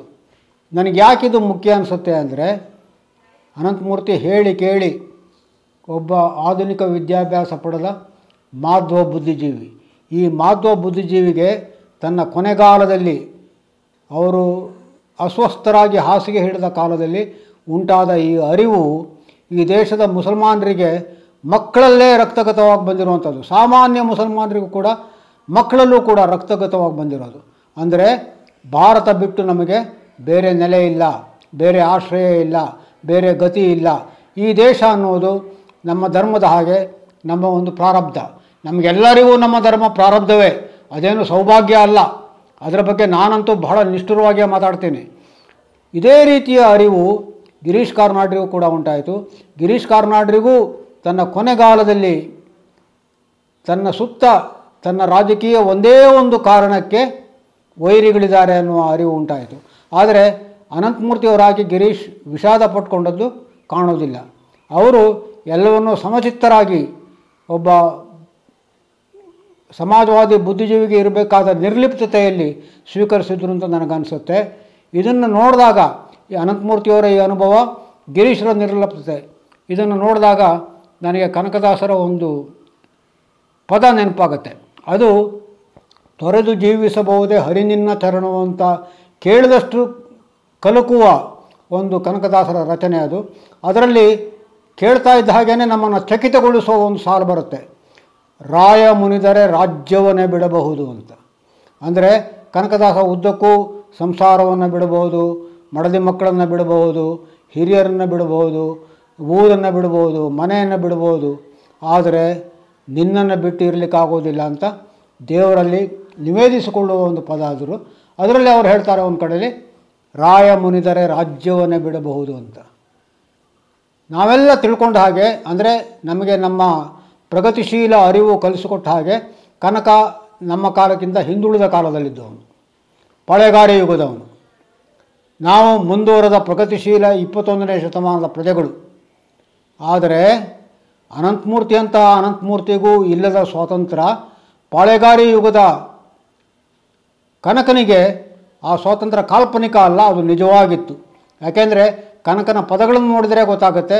ಅವನು ಯಾವ ವಿಸಾ, ಪಾಸ್ಪೋರ್ಟ್ ಇತ್ಯಾದಿ ರಗಳೆ ಇಲ್ಲದೆ ಇಡೀ ದಕ್ಷಿಣ ಭಾರತದಲ್ಲಿ ಅನೇಕ ಪಾಳೆಯಪಟ್ಟುಗಳು ರಾಜ ಮಹಾರಾಜರ ಸಂಸ್ಥಾನಗಳು, ಸಾಮಂತರಾಜರ ಆ ಸ್ಥಾನ ಇದು, ರಾಜ್ಯಗಳು, ಇವುಗಳನ್ನು ಗ, ಇವುಗಳ ಗಡಿಗಳನ್ನು ದಾಟಿ ಹೋದವನು, ದಕ್ಷಿಣ ಭಾರತದ ಎಲ್ಲೆಡೆ ಸಂಚರಿಸಿದವನು, ಅವನಿಗಿದ್ದ ಸ್ವಾತಂತ್ರ್ಯ ನಮಗೆ ಈ ಕಾಲದಲ್ಲಿ ಇಲ್ಲ ಅನ್ನೋದು ಈ ವಿಷಾದಪೂರ್ಣ ಅರಿವು ಅನಂತಮೂರ್ತಿ ಉಂಟಾಯಿತು. ಸಾರ್ವಜನಿಕವಾಗಿ ವ್ಯಕ್ತವಾಗುವ ಗಿರೀಶರ ರಾಜಕೀಯ, ಗಿರೀಶರ ಸ್ವಾತಂತ್ರ್ಯ ಪ್ರಿಯತೆ, ಗಿರೀಶರ ಒಲವುಗಳು, ಕೋಮುವಾದದ ವಿರುದ್ಧ ಗಿರೀಶರ ವ್ಯಕ್ತವಾದ ವಿರೋಧ, ಇವುಗಳ ಬಗ್ಗೆ ನಾವು ಮಾತಾಡಿದ್ದೀವಿ. ಆದರೆ ನನ್ನ ಪ್ರಕಾರ ಇದು ಅವರ ಬರವಣಿಗೆಯಲ್ಲೂ ಕೂಡ ಇಷ್ಟೇ ಪರಿಣಾಮಕಾರಿಯಾಗಿ ವ್ಯಕ್ತವಾಗುತ್ತೆ ಅನ್ನೋದು ನನ್ನ ನಿಲುವು. ಯಾಕೆಂದರೆ ಈ ರೀತಿ ಬರವಣಿಗೆ ಮತ್ತು ಸಾರ್ವಜನಿಕ ಬದುಕು ಇವುಗಳ ನಡುವೆ ಒಂದು ಅವಿನಾ ಸಂಬಂಧವನ್ನು ಏರ್ಪಡಿಸಿಕೊಂಡವರು ಅನಂತಮೂರ್ತಿ.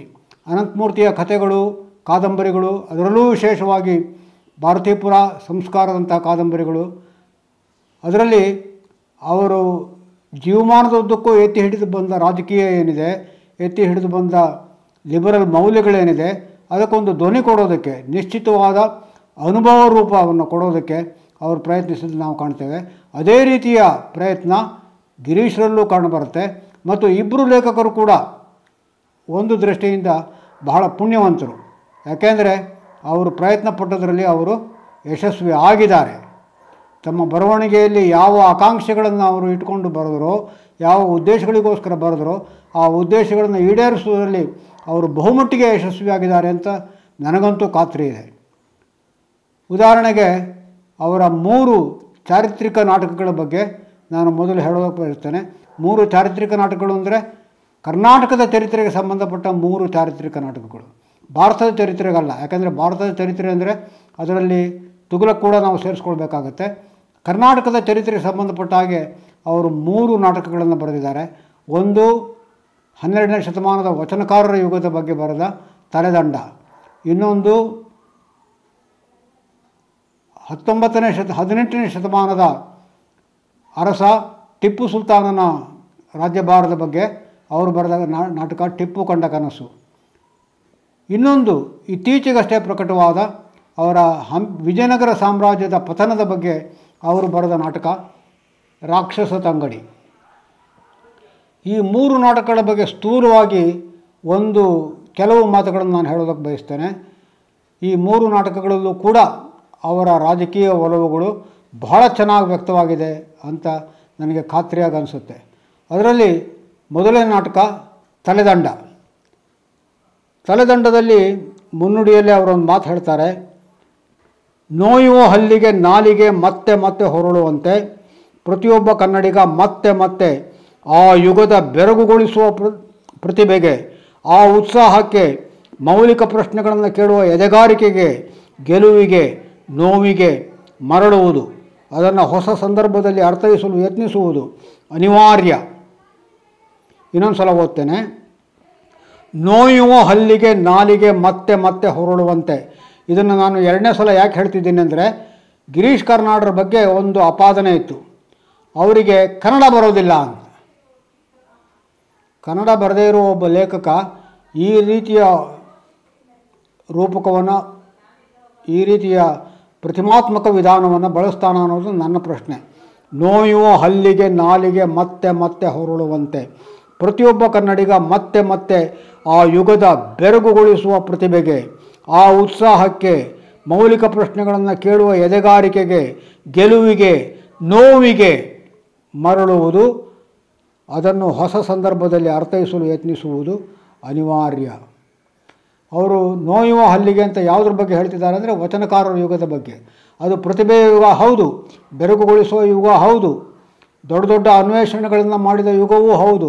ಆದರೆ ಅದು ಕೊನೆಗೊಂಡದ್ದು ಅಸಹನೀಯ ಹಿಂಸೆಯಲ್ಲಿ. ಮತ್ತು ವಚನಕಾರರು ತಮ್ಮ ನೆಲೆಯನ್ನು ಬಿಟ್ಟು ಫಲ ಕರ್ನಾಟಕವನ್ನು ಕೂಡ ಕೆಲವು ಸಂದ ಕೆಲವು ಸಂದರ್ಭಗಳಲ್ಲಿ ತೊರೆದು ಹೋದ ಒಂದು ಪ್ರಸಂಗದ ಬಗ್ಗೆ ಅವರು ಬರೀತಾರೆ. ಆ ಇಡೀ ನಾಟಕ ಹೆಚ್ಚು ಕಡಿಮೆ ಅವರ ಸಣ್ಣ ಕತೆ ಮರಳಿ ಅಳಿದ ಮೇಲೆ ಕತೆ ಹಾಗೆ ಆ ಇಡೀ ನಾಟಕ ಸ್ಥೂಲವಾಗಿ ಬಾಬರಿ ಮಸೀದಿಯ ಧ್ವಂಸವನ್ನು ಹಿನ್ನೆಲೆಯಾಗಿಟ್ಕೊಂಡಿದೆ ಅಂತ ನನಗೆ ಆ ನಾಟಕ ನೋಡಿದಾಗಲೆಲ್ಲ ಅನಿಸಿದೆ. ಈ ಮಾತನ್ನು ಅವರು ಇಡೀ ನಾಟಕದಲ್ಲಿ ಮತ್ತೆ ಮತ್ತೆ ಅದನ್ನು ಅರ್ಥೈಸಲಿಕ್ಕೆ ಪ್ರಯತ್ನ ಮಾಡ್ತಾರೆ. ಉದಾಹರಣೆಗೆ ಒಂದನೇ ದೃಶ್ಯದಲ್ಲಿ, ಮೊದಲನೇ ದೃಶ್ಯದಲ್ಲೇ ಕಲ್ಯಾಣದ ಒಬ್ಬ ಬ್ರಾಹ್ಮಣ, ಬಿಜ್ಜಳನ ಬಹುಶಃ ಆಸ್ಥಾನಿಕ ಸಾಂಬಶಿವ ಶಾಸ್ತ್ರಿಗಳು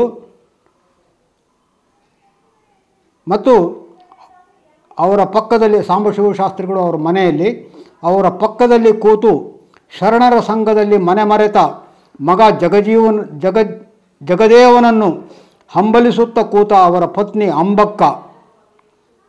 ಅಂದರೆ ದೃಶ್ಯ ಹೇಗಿದೆ ನೋಡಿ. ಸಾಂಬಶಿವ ಶಾಸ್ತ್ರಿ ಅನ್ನುವ ಬ್ರಾಹ್ಮಣ, ಅವಳ ಅವನ ಪಕ್ಕದಲ್ಲಿ ಹಂಬಲಿಸುತ್ತ ಕೂತ. ಯಾರಿಗೋಸ್ಕರ ಹಂಬಲಿಸುತ್ತ? ವಚನಕಾರರ ಚಳುವಳಿಯಲ್ಲಿ ಸೇರಿಕೊಂಡು ಮನೆಗೆ ಯಾವತ್ತೂ ಬರದೇ ಇರುವ ಮಗನನ್ನು ಕಾಯ್ತಾ ಇರುವ, ಹಂಬಲ ಪಡಿತ ಮಗನ ಬಗ್ಗೆ ಹಂಬಲ ಪಡ್ತಾ ಇರುವ ತಾಯಿ. ಅವರ ಪಕ್ಕದಲ್ಲಿ ಕೂತು ಶರಣರ ಸಂಘದಲ್ಲಿ ಮನೆ ಮರೆತ ಮಗ ಜಗದೇವನನ್ನು ಹಂಬಲಿಸುತ್ತಾ ಕೂತ ಅವರ ಪತ್ನಿ ಅಂಬಕ್ಕ, ನೆರೆಮನೆಯ ಗೃಹಿಣಿ ಭಾಗೀರಥಿ, ಜಗದೇವನ ಪತ್ನಿ ಸಾವಿತ್ರಿ. ಇದು ಮೊದಲನೇ ದೃಶ್ಯದ ಒಂದು ದೃಶ್ಯಿಕೆ, ಒಂದು ಚಿತ್ರಿಕೆ. ಇದರ ನಡುವೆ ಏನಾಗುತ್ತೆ? ಒಂದು ಕ್ರಿಯೆ ಒಂದು ಕ್ರಿಯೆ ಬರುತ್ತೆ. ಅದೇನು? ಅಷ್ಟರಲ್ಲಿ ಮನೆಯ ಹೊರಗೆ ರಸ್ತೆಯಲ್ಲಿ ಜಗದೇವ ಮತ್ತು ಅವನ ಸ್ನೇಹಿತ ಮಾದಿಗರ ಕರಿಯಪ್ಪನ ಮಗ ಅವನೇ ಹೇಳಿಕೊಳ್ಳುವಂತೆ ಮಲ್ಲಿಬೊಮ್ಮ. ಮಲ್ಲಿಬೊಮ್ಮನನ್ನು ತನ್ನ ಮನೆಗೆ ಒತ್ತಾಯದಲ್ಲಿ ಕರೆಯುವ ಜಗದೇವ. ಇದು ನಾಟಕದ ಕ್ರಿಯೆ, ಮೊದಲನೇ ದೃಶ್ಯದ ಕ್ರಿಯೆ. ಮಗನಿಗೋಸ್ಕರ ಕಾದು ಕೂತ ತಾಯಿ, ಬಹುಶಃ ಮಗನಿಗೋಸ್ಕರವೇ ಹಂಬಲಿಸ್ತಾ ಇರುವ ತಂದೆ, ಆದರೆ ಮಾದಿಗ ಖಂಡಿತವಾಗಿ ತನಗಿಂತ ಅನೇಕ ಮೆಟ್ಟಿಲುಗಳು ಸಾಮಾಜಿಕ ಶ್ರೇಣಿಯಲ್ಲಿ ಕೆಳಗಿರುವ ಜಾತಿಗೆ ಸೇರಿದ ಮಾದಿಗನನ್ನೊಬ್ಬನನ್ನು ತನ್ನ ಸ್ನೇಹಿತ ಅವನು, ಶರಣರ ಸಂಘದಲ್ಲಿ ಸ್ನೇಹಿತನಾದವನು. ಅವನನ್ನು ಮನೆಗೆ ಒಳಗೆ ಬರ, ಒಳಗೆ ಬಾ ಅಂತ ಒತ್ತಾಯಿಸ್ತಾ ಇರುವ ಜಗದೇವ. ಅವನು ಮಾದಿಗಾದ ಕಾರಣಕ್ಕೆ ನಿರಾಕರಿಸ್ತಾನೆ. ಇಲ್ಲ ಇಲ್ಲ, ನೀವು ಬ್ರಾಹ್ಮಣರ ಮನೆಯದು ನಿಮಗೆ ಹಿರಿಯರಿದ್ದಾರೆ. ಅವರಿಗೆ ಮನಸ್ಸು ಬೇಜಾರಾಗುತ್ತೆ. ನಾನು ಬರೋದಿಲ್ಲ ಅಂತ. ಇವನು ಜಗದೇಕ, ಜಗದೇವ ಒತ್ತಾಯ ಮಾಡ್ತಿದ್ದಾನೆ. ಈ ಚಿತ್ರದಲ್ಲೇ ಇದನ್ನು ನಾವು ಅಗತ್ಯವಾಗಿ ಗಮನಿಸಬೇಕು. ಗಿರೀಶ್ ಕಾರ್ನಾಡ್ ಯಾಕೆ ಇದನ್ನು ಈ ನಾಟಕವನ್ನು ಮೊದಲ ದೃಶ್ಯವಾಗಿ ಇದನ್ನು ಕಲ್ಪಿಸಿಕೊಟ್ಟಿದ್ದಾರೆ ಅಂತ. ಈ ಚಿತ್ರದಲ್ಲಿ ಒಂದು ಒತ್ತಾಯ ಇದೆ. ಒಂದು ಬಲಾತ್ಕಾರ ಇದೆ. ಅಂದರೆ ವ್ಯಕ್ತಿಯ ಇಚ್ಛೆಗೆ ವಿರುದ್ಧವಾಗಿ ಹೋಗುವ ಒಂದು ಸಂಕಲ್ಪ ಇದೆ. ಅದೇನು? ಜಗದೇವನ ಕ್ರಾಂತಿಯ ಹಂಬಲ ಮತ್ತು ಮಾದಿಗನ ಸ್ವಜಾತಿಯ ಅರಿವು. ಮಾದಿಗನ ಸ್ವಾದ ಅರಿವು, ಅದು ಕೀಳರಿಮೆಯ ಅರಿವು. ಆದರೆ ಜಗದೇವನ ಕ್ರಾಂತಿಯ ಹಂಬಲ, ಅದು ಸ್ವಲ್ಪ ಸ್ವಲ್ಪ ಬಲಾತ್ಕಾರದ್ದು. ಇದು ಭಾರತೀಪುರದಲ್ಲಿ ಜಗನ್ನಾಥನ ಕ್ರಾಂತಿಯ ಹಂಬಲವನ್ನು ನೆನಪು ಮಾಡಿಕೊಳ್ಳುವಂಥದ್ದು. ಯಾಕೆಂದರೆ ಅವನು ಸಾಲಿಗ್ರಾಮವನ್ನು ಹಿಡಿದು ದಲಿತರ ಕೈಯಲ್ಲಿ ಕೊಟ್ಟು, ಹಿಡೀರಿ ಇದನ್ನು ಅಂತ ಒತ್ತಾಯ ಮಾಡ್ತಾನೆ. ಅವರು ಹಿಡೀಲಿಕ್ಕೆ ನಿರಾಕರಿಸಿದಾಗ ಬೆದರಿಸ್ತಾನೆ. ಆ ಬೆದರಿಸೋದು ಒತ್ತಾಯ ಅಲ್ವಾ? ಅದರಲ್ಲಿ ಒಂದು ಹಿಂಸೆ ಇಲ್ವಾ? ಈ ಪ್ರಶ್ನೆಯನ್ನು ಕ್ರಾಂತಿಯಲ್ಲಿ ತೊಡಗಿದವರು ಎಲ್ಲರೂ ಕೇಳಿಕೊಳ್ಳೇಬೇಕು. ಕ್ರಾಂತಿ ಅನ್ನೋದು ಕೂಡ ಅನೇಕ ರೀತಿಯ ಹಿಂಸೆಗಳನ್ನು ಒಳಗೊಂಡಿದೆ ಅನ್ನುವ ಸತ್ಯವನ್ನು ಕ್ರಾಂತಿಕಾರಿಗಳು ಮರಿಬೋದು. ಆದರೆ ಗಿರೀಶ್ ಅಂಥವರು, ಅನಂತಮೂರ್ತಿ ಅಂಥವರು ಮರೆಯೋದೇ ಇಲ್ಲ. ಈ ಈ ರೀತಿ ಜಗದೇವ ಮಾದಿಗರ ತನ್ನ ಸ್ನೇಹಿತನಿಗೆ ಒತ್ತಾಯ ಮಾಡಿದ ಮೇಲೆ ಮನೆಯ ಒಳಗೆ ದೃಶ್ಯ ಮನೆ ಒಳಗೆ ಹೊರಳ್ಕೊಳ್ಳುತ್ತೆ ಮನೆಯ ಒಳಗೆ ಒಂದು ದೊಡ್ಡ ಜಗಳ ಶುರುವಾಗ್ಬಿಟ್ಟಿದೆ. ಜಗಳ ಯಾವುದ್ರ ಬಗ್ಗೆ ಅಂದರೆ, ದೃಶ್ಯದಲ್ಲಿ ಮೊದಲಿಗೆ ಭಾಗೀರಥಿ ಭಾಗೀರಥಿ ಅಂದರೆ ಜಗದೇವನ ಹೆಂಡತಿ. ಅವಳು ಹೇಳ್ತಾಳೆ, ಆ ಬಸವಣ್ಣಗಾರ ತಿಳಿಬಾರ್ದ, ಯಾರ ಮನೆಗೆ ಹೋದರೂ ಇದೇ ಕತಿ ಅಪ್ಪ ಮಗ ಜಗಳ, ಅಣ್ಣ ತಮ್ಮದರೊಳಗೆ ಜಗಳ. ಮಲೆ, ಜಗದೇವನ ಹೆಂಡತಿ ಹೇಳ್ತಿದ್ದಾಳೆ, ಜಗದೇವ ಶರಣರ ಸಂಘದಲ್ಲಿ ಜಾತಿಯನ್ನು ಮೀರಿದವನು. ಜಗದೇವನ ಹೆಂಡತಿ ಹೇಳ್ತಿದ್ದಾಳೆ ಆ ಬಸವಣ್ಣನಿಗಾದರೂ ಇದೆಲ್ಲ ಸೂಕ್ಷ್ಮ ಹೊಳಿಬಾರ್ದ? ಯಾರ ಮನೆಗೆ ಹೋದರೂ ಇದೇ ಕತೆ. ಅಪ್ಪ ಮಗನಿಗೆ ಜಗಳ, ಅಣ್ಣ ತಮ್ಮಂದ್ರಲ್ಲಿ ಜಗಳ ಅಂತ. ಅಂದರೆ ಇಡೀ ಕಲ್ಯಾಣದಲ್ಲಿ ಒಂದು ವಿಪ್ಲವ ಆಗ್ತಾ ಇದೆ. ಒಂದು ಪಲ್ಲಟ ಆಗ್ತಾ ಇದೆ. ಅದರ ಹಿಂಸೆಯನ್ನು, ಅದರ ಒತ್ತಾಯವನ್ನು, ಅದರ ಬಲತ್ಕಾರವನ್ನು ಜೊತೆಗೆ ಜೊತೆಗೆ ಅದರ ಮಾನವೀಯ ತುಡಿತವನ್ನು ಗಿರೀಶರಿಗೆ ಕಾಣಿಸೋದಿದೆ. ಇಡೀ ನಾಟಕದ ಉದ್ದೇಶವೇ ಅದು. ಹಿಂಸೆ ಅಂದರೆ ಬರೇ ಹಿಂಸೆ ಅಲ್ಲ.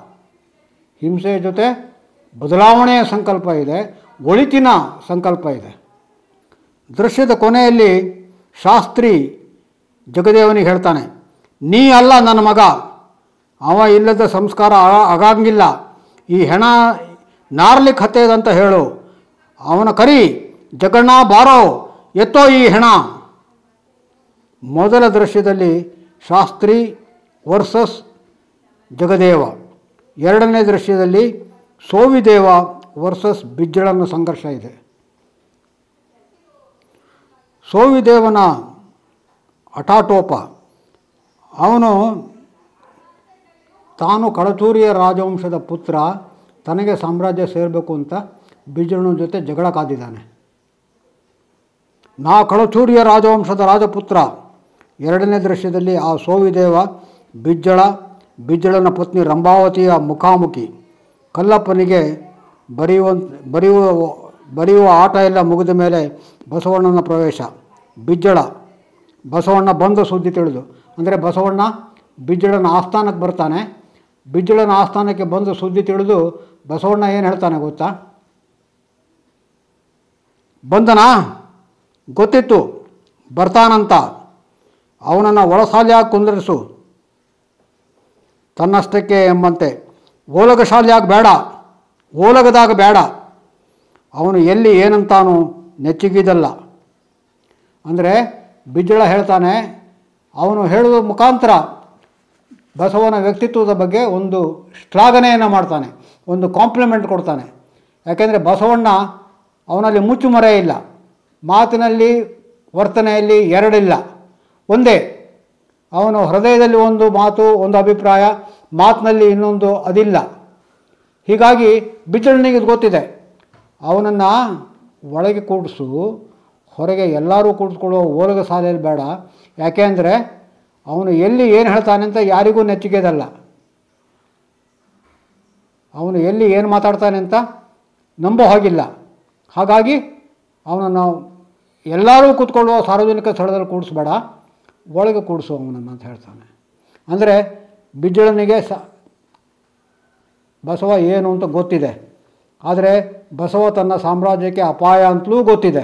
ಯಾಕೆಂದರೆ ಬಸವಣ್ಣ ಒಂದು ದೊಡ್ಡ ಕ್ರಾಂತಿಯನ್ನು ಕೈಗೊಂಡಿದ್ದಾನೆ ಜಾತಿಯ ವಿರುದ್ಧ, ಅಂತಸ್ತಿನ ವಿರುದ್ಧ, ಸಮಾಜದ ಶ್ರೇಣೀಕರಣದ ವಿರುದ್ಧ ಒಂದು ಕ್ರಾಂತಿ. ಅದು ತನ್ನ ಬುಡಕ್ಕೆ ಬರುತ್ತೆ ಅನ್ನೋದು ಬಿಜ್ಜಳನಿಗೆ ಚೆನ್ನಾಗಿ ಗೊತ್ತಿದೆ. ಆದರೂ ಬಸವಣ್ಣನ ಅಸಲಿ ವ್ಯಕ್ತಿತ್ವ ಏನು ಅನ್ನೋದು ಕೂಡ ಅವನಿಗೆ ಗೊತ್ತಿದೆ. ಅದಕ್ಕೆ ಮುಂದೆ ಒಂದು ಉದಾಹರಣೆ ಬರುತ್ತೆ. ಬಿಜ್ಜಳ ಅವನು ಕ್ಷತ್ರಿಯ ಅಲ್ಲ. ಬಿಜ್ಜಳ ಲೇಖಕರು ಹೇಳೋ ಪ್ರಕಾರ ಕ್ಷೌರಿಕ ಜಾತಿಯವನು ಭಂಡಾರಿಯವನು ಯಾಕೆಂದರೆ ಅವನು ಹೇಳ್ತಾನೆ, ಬಿಜ್ಜಳ ತನ್ನ ಜಾತಿಯ ಕಾರಣಕ್ಕೆ ಅನುಭವಿಸುವ ಕೀಳರಿಮೆ ವ್ಯಕ್ತಪಡಿಸುತ್ತಾ, ನಾ ಯಾರು? ಬಿಜ್ಜಳ, ಕಲ್ಯಾಣದ ಸಾಮ್ರಾಟ ಕಳಚೂರ್ಯ ಬಿಜ್ಜಳ ಚಕ್ರವರ್ತಿ. ಆದರೆ ನನ್ನ ಜಾತಿ ಯಾವುದು? ಹೇಳು ರಂಭಾವತಿ. ರಂಭಾವತಿ. ಅದೆಲ್ಲ ಯಾಕೀಗ? ನಾವು ಕ್ಷತ್ರಿಯರು.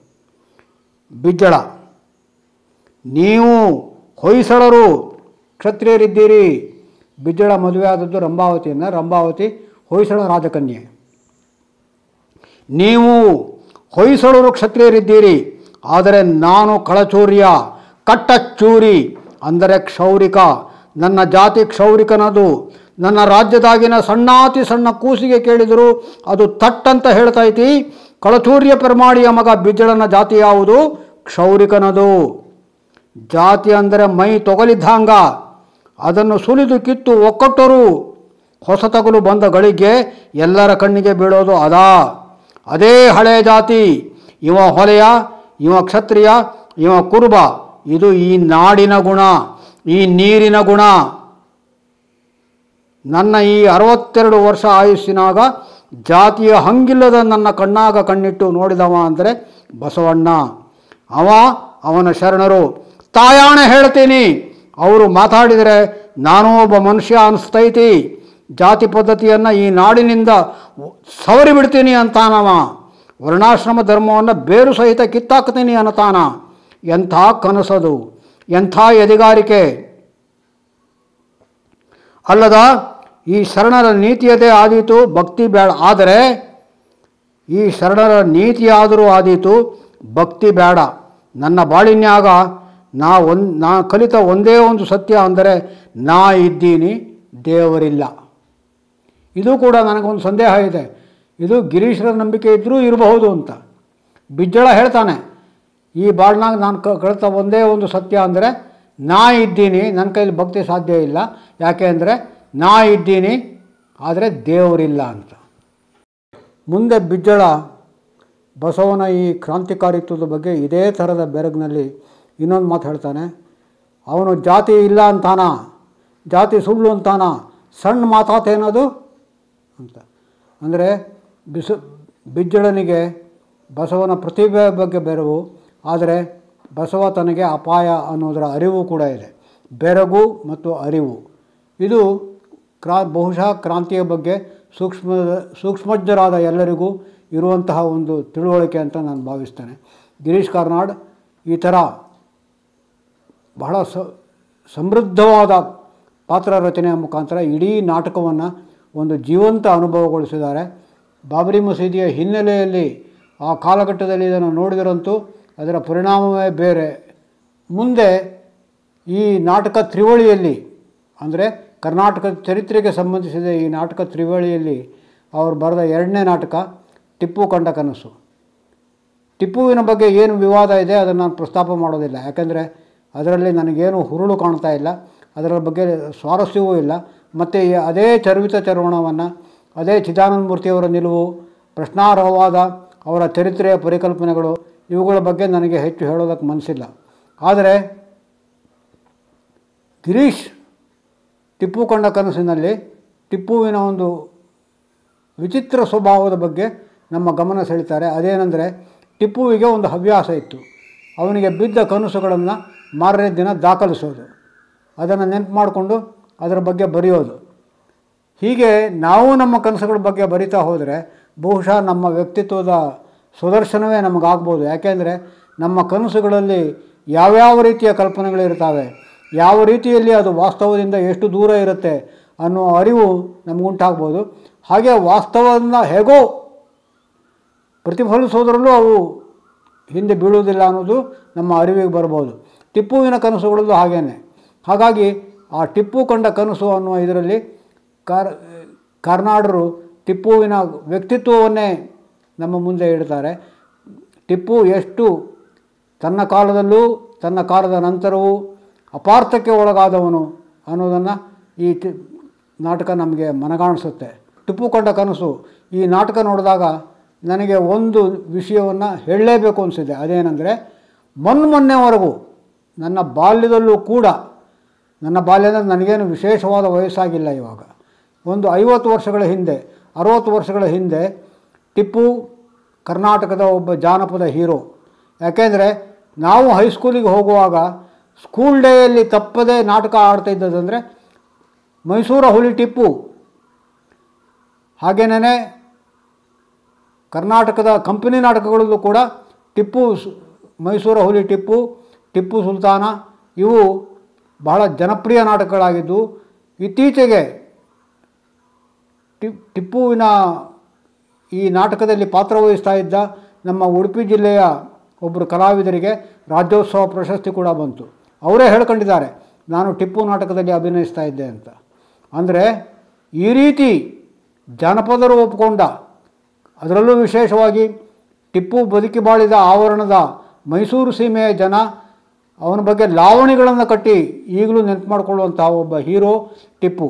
ಇಂಥ ಟಿಪ್ಪುವಿನ ಬಗ್ಗೆ ಅವನು ಮುಸಲ್ಮಾನ ಅನ್ನುವ ಒಂದೇ ಒಂದು ಕಾರಣಕ್ಕೆ ದ್ವೇಷದ ಅಪಕಲ್ಪನೆಗಳನ್ನು, ನಿರಾಧಾರವಾದ ತತ್ ಮಿಥ್ಯಗಳನ್ನು ಹಬ್ಬಿಸ್ತಾ ಇರುವ ಚಿದಾನಂದ ಮೂರ್ತಿ ಅಂತವರು ಚರಿತ್ರೆಗೆ ಅಪಚಾರ ಎಸ್ತಾ ಇದ್ದಾರೆ ಎನ್ನುವುದನ್ನು ನಾನು ಹೇಳದೇ ಇರಲಾರೆ. ಹಾಗೆಯೇ ಟಿಪ್ಪುವಿನ ಬಗ್ಗೆ ಇಷ್ಟು ಪ್ರೆಜುಡಿಸ್ನ ನಡುವೆಯೂ, ಇಷ್ಟು ಪೂರ್ವಗ್ರಹದ ನಡುವೆಯೂ ಒಂದು ಯಥಾವತ್ತಾದ, ಯಥಾರ್ಥವಾದ ಟಿಪ್ಪುವಿನ ವ್ಯಕ್ತಿತ್ವಕ್ಕೆ ಸಮೀಪ ಬರುವ ಒಂದು ನಾಟಕವನ್ನು ರಚಿಸಿದ ಗಿರೀಶ್ ಕಾರ್ನಾಡರು, ನಿಜಕ್ಕೂ ಅಭಿನಂದನಾರ್ಹರು. ಅದರ ಜೊತೆಗೆ ನಾನು ಅವರ ಇನ್ನೊಂದು ಸಾರ್ವಜನಿಕ ಗೆಸ್ಟರ್ ಬಗ್ಗೆ ಕೂಡ ಹೇಳಬೇಕು. ಇತ್ತೀಚೆಗೆ ಕೆಲವು ವರ್ಷಗಳ ಹಿಂದೆ ಬೆಂಗಳೂರಿನ ದೇವನಹಳ್ಳಿಯ ಸಮೀಪ ನಿರ್ಮಾಣ ಆಗಿದ್ದ, ಆ, ಆಗ ಆಗ್ತಾ ಇದ್ದ ವಿಮಾನ ನಿಲ್ದಾಣಕ್ಕೆ ಏನು ಹೆಸರಿಡಬೇಕು ಅಂತ ವಿವಾದ ಇದ್ದಾಗ ಗಿರೀಶ್ ಕಾರ್ನಾಡ್ ಹಿಂದೆ ಮುಂದೆ ನೋಡದೆ ಅದಕ್ಕೆ ಟಿಪ್ಪು ಸುಲ್ತಾನ್ನ ಹೆಸರಿಡಬೇಕು ಅಂತ ಹೇಳಿದರು. ಅದರ ಕಾನ್ಸಿಕ್ವೆನ್ಸಸ್ ಏನು ಅಂತ ಅವ್ರು ಯೋಚನೆ ಮಾಡಲಿಲ್ಲ. ಯಾಕೆಂದರೆ ಗಿರೀಶ್ರ ಈ ಪ್ರಸ್ತಾಪಕ್ಕೆ ಕರ್ನಾಟಕದಲ್ಲಿ ಒಂದು ದೊಡ್ಡ ವಿರೋಧ ಪ್ರತಿಭಟನೆ ವ್ಯಕ್ತ ಆಯಿತು. ಯಾಕೆಂದರೆ ಕರ್ನಾಟಕ ಎಷ್ಟು ಆ- ವೇಳೆಗಾಗಲೇ ವೇಳೆಗಾಗಲೇ ಸೂಕ್ಷ್ಮಜ್ಞತೆಯನ್ನು ಕಳೆದುಕೊಂಡು ಬಿಟ್ಟಿತ್ತು ಅಂದರೆ ಚರಿತ್ರೆಯ ಪ್ರಜ್ಞೆಯನ್ನು ಕೂಡ ಅದು ಕೈಬಿಟ್ಟಿತ್ತು. ದೇವನಹಳ್ಳಿ ಯಾಕೆ ಟಿಪ್ಪು ಸುಲ್ತಾನ್, ದೇವನ್, ದೇವನಹಳ್ಳಿಯಲ್ಲಿ ನಿರ್- ನಿರ್ಮಾಣ ಆಗುವ ವಿಮಾನ ನಿಲ್ದಾಣಕ್ಕೆ ಯಾಕೆ ಟಿಪ್ಪು ಸುಲ್ತಾನ್ ಹೆಸರಿಡಬೇಕು ಅಂತ ಅದಕ್ಕೆ ಗಿರೀಶ್ ಕೊಟ್ಟ ಕಾರಣ, ಕಾ, ಗಿರೀಶ್ ಕಾರ್ನಾಡ್ ಕೊಟ್ಟ ಕಾರಣ ಬಹಳ ಸರಳವಾಗಿತ್ತು. ನೀವು ಕೆಂಪೇಗೌಡನ ಹೆಸರಿಡೋದಕ್ಕಂತ ಪ್ರಯತ್ನ ಮಾಡ್ತಿದ್ದೀರಿ. ಆದರೆ ಕೆಂಪೇಗೌಡನಿಗೂ, ದೇವನಹಳ್ಳಿಗೂ ಯಾವ ಸಂಬಂಧವೂ ಇಲ್ಲ. ಕೆಂಪೇಗೌಡ ವಾಸಿಸಿದ್ದು ನೆಲೆಯೂರಿದ್ದು ಬೆಂಗಳೂರು ದೇವ, ದೇವನಹಳ್ಳಿಯಿಂದ ತುಂಬ ದೂರದಲ್ಲಿ. ಆದರೆ ಟಿಪ್ಪು ದೇವನಹಳ್ಳಿಯಲ್ಲಿ ಹುಟ್ಟಿ ಬೆಳೆದವನು. ಹಾಗಾಗಿ ವಿಮಾನ ನಿಲ್ದಾಣಕ್ಕೆ ಟಿಪ್ಪುವಿನ ಹೆಸರು ಇಡೋದು ಸೂಕ್ತ. ಟಿಪ್ಪು ಕರ್ನಾಟಕದ ಒಬ್ಬ ಐಕಾನ್, ಕರ್ನಾಟಕದ ಒಬ್ಬ ಹೀರೋ, ಕರ್ನಾಟಕದ ಒಬ್ಬ ಜನನಾಯಕ ಅವನ ಕಾಲದ್ದು. ಈ ಕಾರಣ ಕೊಟ್ಟು ಅವರು ಟಿಪ್ಪುವಿನ ಹೆಸರನ್ನು ಇಡೋದಕ್ಕೆ ಸೂಚನೆ ಮಾಡಿದರು. ಅಂದರೆ ಇದನ್ನು ಯಾಕೆ ಹೇಳ್ತಿದ್ದೀನಿ ಅಂದರೆ Girish Karnad me too urban naxal ಅನ್ನೋ ಪೋಸ್ಟರ್ ಹಿಡ್ಕೊಂಡ ಹಾಗೇನೆ, ಈ ಹೇಳಿಕೆಯನ್ನು ಕೊಟ್ಟಾಗಲೂ ಕೂಡ ಅವರು ಅದರ ಪರಿಣಾಮಗಳೇನು ಅಂತ ಯೋಚನೆ ಮಾಡಲಿಲ್ಲ. ಅದರ ಕಾನ್ಸಿಕ್ವೆನ್ಸಸ್ ಏನು ದೀರ್ಘಕಾಲದಲ್ಲಿ ತಾನು ಯಾವ ರೀತಿಯ ವಿರೋಧಗಳನ್ನು ಎದುರಿಸಬೇಕಾಗಿ ಬರ್ಬೋದು ಅನ್ನೋದನ್ನು ಕಿಂಚಿತ್ತೂ ಯೋಚನೆ ಮಾಡದೆ ಅವರು ಧೈರ್ಯದಲ್ಲಿ ಮುನ್ನಡೆಯಿಟ್ಟರು ನಾನು ಪ್ರಸ್ತಾಪಿಸಿದ ಮೂರನೇ ನಾಟಕ, ಗಿರೀಶ್ ಕರ್ನಾಟಕ ನಾಟಕ, ಕರ್ನಾಟಕ ಚರಿತ್ರೆಗೆ ಸಂಬಂಧಿಸಿದ ನಾಟಕ ತ್ರಿವಳಿಯಲ್ಲಿ ಮೂರನೇದು ರಾಕ್ಷಸ ತಂಗಡಿ. ರಾಕ್ಷಸ ತಂಗಡಿಯ ಬಗ್ಗೆ ನನಗೆ ಯಾವಾಗಲೂ ಒಂದು ಕೊರಗು ಕಾಡುತ್ತೆ ರಾಕ್ಷಸ ತಂಗಡಿ ಹೇಳಿ ಕೇಳಿ ಕರ್ನಾಟಕದ ವಿಜಯನಗರ ಸಾಮ್ರಾಜ್ಯದ ಚರಿತ್ರೆಗೆ ಸಂಬಂಧಪಟ್ಟ ನಾಟಕ. ಈ ನಾಟಕದ ಬಗ್ಗೆ ಕನ್ನಡದ ವಿಮರ್ಶಕರು ತಮ್ಮ ಅಭಿಪ್ರಾಯವನ್ನು ವ್ಯಕ್ತಪಡಿಸಿದ್ದಾರೆ. ಆದರೆ ನನ್ನ ಕೊರಗೆ ಏನೆಂದರೆ, ಕನ್ನ, ಕರ್ನಾಟಕದ ವೃತ್ತಿನಿರತ ಚರಿತ್ರೆಕಾರರು, ಕನ್ನಡವನ್ನು ಬರಿಬಲ್ಲ ಚರಿತ್ರೆಕಾರರು, ಯಾಕೆ ಈ ನಾಟಕ ಎಷ್ಟು ವಸ್ತುನಿಷ್ಠವಾಗಿದೆ, ಯಾಕೆ ಈ ನಾಟಕ ಚರಿತ್ರೆಗೆ ಎಷ್ಟು ನಿಷ್ಠವಾಗಿದೆ ಅನ್ನೋದನ್ನು ಪರಿಶೀಲನೆ ಮಾಡೋದಿಲ್ಲ ಅಂತ, ಅಂಥ ಒಂದು ಕ, ಕೆಲಸವನ್ನು ಅವರು ಮಾಡಬೇಕಾಗಿತ್ತು ಅಂತ ನನಗೆ ಬಹಳ ತುರ್ತಾಗಿ ಅನ್ನಿಸ್ತಾ ಇದೆ. ಈ ಹಿಂದೆ ಭೈರಪ್ಪನವರ ಆವರಣ ಬಂದಾಗಲೂ ನನಗೆ ಇದೇ ಕೊರತೆ ನನ್ನನ್ನು ಕಾಡ್ತಾ ಇತ್ತು. ಆವರಣವೂ ಚರಿತ್ರೆಯನ್ನು ವಸ್ತುವಾಗಿ ಉಳ್ಳದ್ದು, ವಿಸ್ತಾ, ಅದರ ಬಹುಪಾಲು ಚರಿತ್ರೆಗೆ ಸಂಬಂಧಪಟ್ಟದ್ದು. ಆದರೂ ಸಾಹಿತ್ಯ ವಿಮರ್ಶಕರು ಅದರ ಬಗ್ಗೆ ಎಬ್ಬಿಸಿದಷ್ಟು ಗದ್ದಲ. ಚರಿತ್ರಕಾರರು ಅದರ ಬಗ್ಗೆ ಮೌನವಾಗಿ, ಅವರ ಭಾವನೆಗಳು ಏನಿದ್ರೂ ಅದನ್ನು ತಮ್ಮಲ್ಲೇ ತಾವಿಟ್ಟುಕೊಂಡು ಯಾವ ಪ್ರತಿಭಟನೆಯನ್ನಾಗಲಿ, ಮೆಚ್ಚುಗೆಯನ್ನಾಗಲಿ ವ್ಯಕ್ತಪಡಿಸಲೇ ಇಲ್ಲ. ಇದು ನನ್ನನ್ನು ಯಾವಾಗಲೂ ಕಾಡುತ್ತೆ. ಯಾಕೆಂದರೆ ಚರಿತ್ರೆಕಾರರಿಗೆ ಒಂದು ಕರ್ತವ್ಯ ಇದೆ. ಅದು ಕನ್ನಡದಲ್ಲಿ ಬರೀಬಲ್ಲ ಚರಿತ್ರೆಕಾರರಿಗೆ, ಕರ್ನಾಟಕದ ಚರಿತ್ರೆಯ ಬಗ್ಗೆ ಒಂದು ಕೃತಿ ಬಂದರೆ ಅದನ್ನು ವಿಮರ್ಶಿಸುವ, ಪರಿಶೀಲನೆಗೆ ಒಳಪಡಿಸುವ ಕರ್ತವ್ಯ ಇದೆ ಅಂತ ನಾನು ಭಾವಿಸಿದ್ದೀನಿ ಆ ಕರ್ತವ್ಯದಲ್ಲಿ ಕನ್ನಡದಲ್ಲಿ ಬರೀಬಲ್ಲ ಕರ್ನಾಟಕದ ಚರಿತ್ರೆಕಾರರು ವಿಫಲರಾಗಿದ್ದಾರೆ ಅನ್ನೋದೇ ನನ್ನ ಭಾವನೆ. ಪಿಕಾಸೋನ ಬಗ್ಗೆ ಒಂದು ಮಾತಿದೆ. ಪಿಕಾಸೋ ಅಂದರೆ ಜಗತ್ಪ್ರಸಿದ್ಧ ವರ್ಣಚಿತ್ರಕಾರ. ಅವನು ಗೀಚಿದ್ರೂ ಅದೊಂದು ಚಿತ್ರ ಆಗತ್ತೆ ಅಂತ. ಅದು ನಿಜ ಅದು. ಯಾಕೆಂದರೆ ಅವನು ಎಲ್ಲೋ ಕಸದ ರಾಶಿಯಲ್ಲಿ ಬಿದ್ದ ಒಂದು ಹಳೆಯ ಸೈಕಲ್ನ ಚರ್ಮದ ಸೀಟು ಮತ್ತು ಸೈಕಲ್ನ ಹ್ಯಾಂಡಲ್ ಬಾರ್.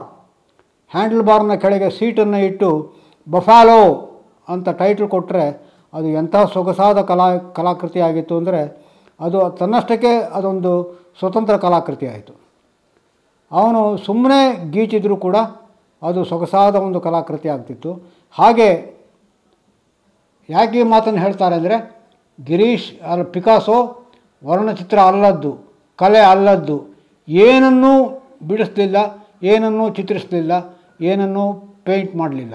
ಹಾಗೇನೇ ಗಿರೀಶ್ರ ಬಗ್ಗೆ ನನಗೆ ಒಂದು ಸಂದೇಹ ಇಲ್ಲದೆ ಒಂದು ಹೇಳ ಮಾತು ಹೇಳ್ಬೋದಾದರೆ, ಅವರು ಎಷ್ಟು ಪರಿಣತ,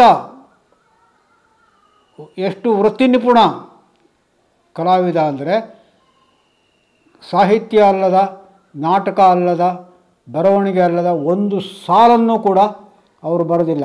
ಬಹುಶಃ ಅವರು ಒಂದು ಖಾಸಗಿ ಪತ್ರ ಬರೆದಿದ್ದರು ಅದು ಅಷ್ಟೇ ಸೊಗಸಾಗಿರ್ತಿತ್ತು ಅಂತ ನನಗನ್ಸುತ್ತೆ. ಯಾಕೆಂದರೆ ಅದು ಅವರ ಸ್ವಭಾವದಲ್ಲೇ ಇಲ್ಲ.